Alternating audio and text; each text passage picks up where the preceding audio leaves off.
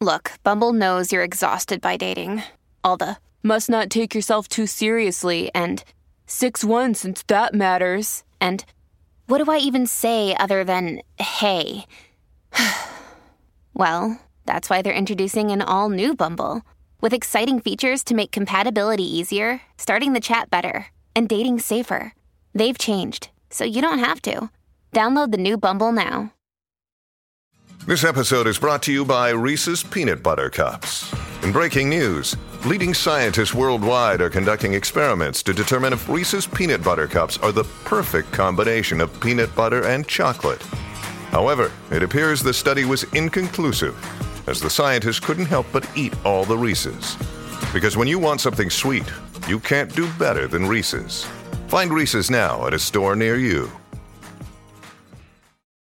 Get it? The Bert Show. So you thought that uh, Airbnb was going to be real sexy, you're safe there, right?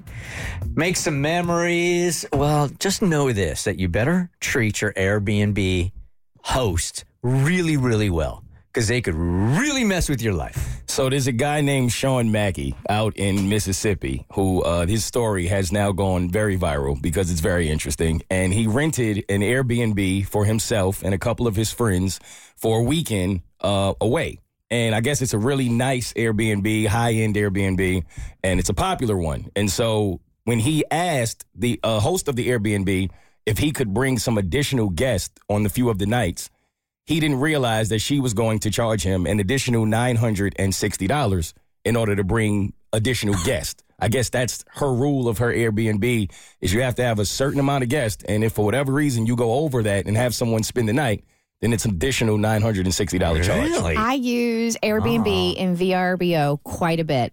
I have never been charged for additional mm, guests. Me neither. Like, um, however many the house can hold is what you pay for.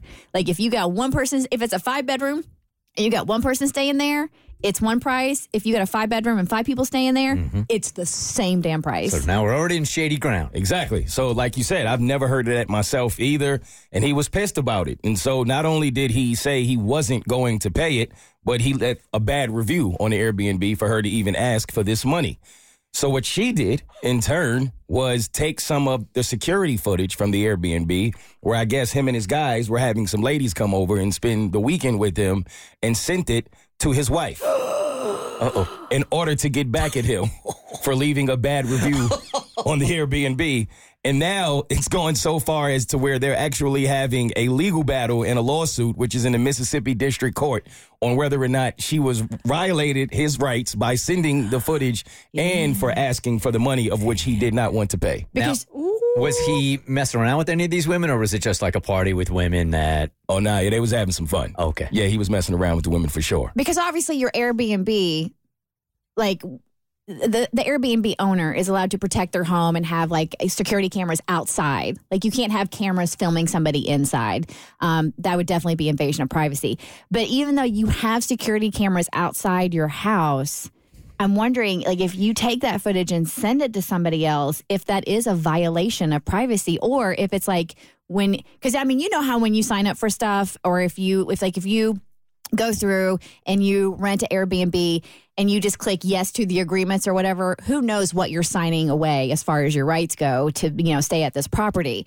So I'm wondering if there is a caveat where it's like, yeah, no, this is like I this is my house. I'm renting it to you and I can do whatever I want with that footage. At this point, the damage is done, though. I mean, his wife knows. I mean, yeah, they're going to go to court and try to figure this all out, but damage is done in the relationship. So the the that's what she thought was going to be a loophole for her was the footage that she sent wasn't from inside the house. It was just of the women entering the property. But the lawyers uh, in the comment section are all saying that it is, even though it is security footage, it's still a privacy violation, and she'll probably be removed from all hosting platforms for it. Ooh, okay. That'll hit her in her pocket. Yes, Okay. it will. All right, so, yep. Do we know how the couple is doing? Uh, no, there's no update, but I would imagine not well. Yeah. I mean, none of this happens if dude keeps it in his pants anyway. I mean, you could say that, but still, yet.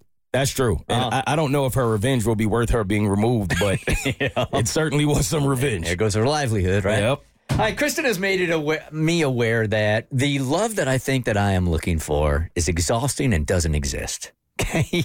The the love that I might be looking for is a love that the spark is alive all the time. You have said before that sounds exhausting to you. Well, it, it's not that it sounds exhausting. I just don't know if that's feasible. I don't know either. Um, I'm looking for it though. and, you know, and you've talked about nice. the, you've talked about this several times on the show and my husband and I have had this you know we had a conversation and you know my husband and I we've been together for 17 years now right and the spark that was there when we first started dating um no that that that spark is not there but I would trade it in a heartbeat for what we have right now which is something I think is deeper and more meaningful because of everything we've gone through together. Do we still find each other attractive? Absolutely. You sure? Yes, I, I, I You promise. talked You to him asked him about this? recently. we are we are still attracted to each other. We are still intimate. Um, we still enjoy that aspect whenever we are not too tired to do it. Um, so I I feel very fortunate that we we have a a, a loving relationship in that manner. But as far as like that like that spark that you're talking about when you first start dating somebody, yeah, nah, dog, we ain't got that. So y- you and I are going to be in very different parts of our life when it comes to relationships, right? You Correct. guys have a child together. I'm not having another child, right? So I understand the depth and the intimacy that you're talking about, right? I don't want anything to do with that. I'm just kidding. Um, but what I'm looking for, I think, is like even in a year or in two years or in four years or in five years, when she walks in the door, I still get those flutters, you know, like I'm excited to see her all the time. Um, and how do you keep that? One thing I've been thinking about and I've told you guys about is if I really want that in a relationship, do I want to live with somebody ever again? Because there's that commonplace. I think Mo and I sort of share this fear also. There's that commonplace when you see them all the time, you start to take them for granted or you just know they're going to be there. Can you keep that spark by living in two different places? Is it wrong that I get the flutters when I come home and I see his car is gone? that is what I'm trying to avoid. and I get to walk into a quiet house Yes. with nobody there. I get it, man. no, I get it. We're just we're we're we're at, a, we're at a different stage right now, and you know, and I do I I say that like half jokingly.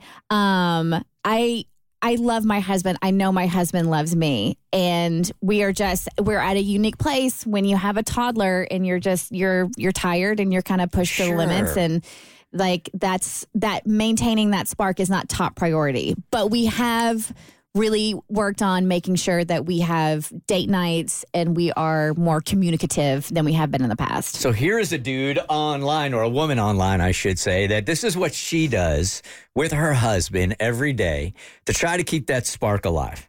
Get ready with me while I talk about why my husband and I make out every single night. So, here's how it usually goes in long term relationships.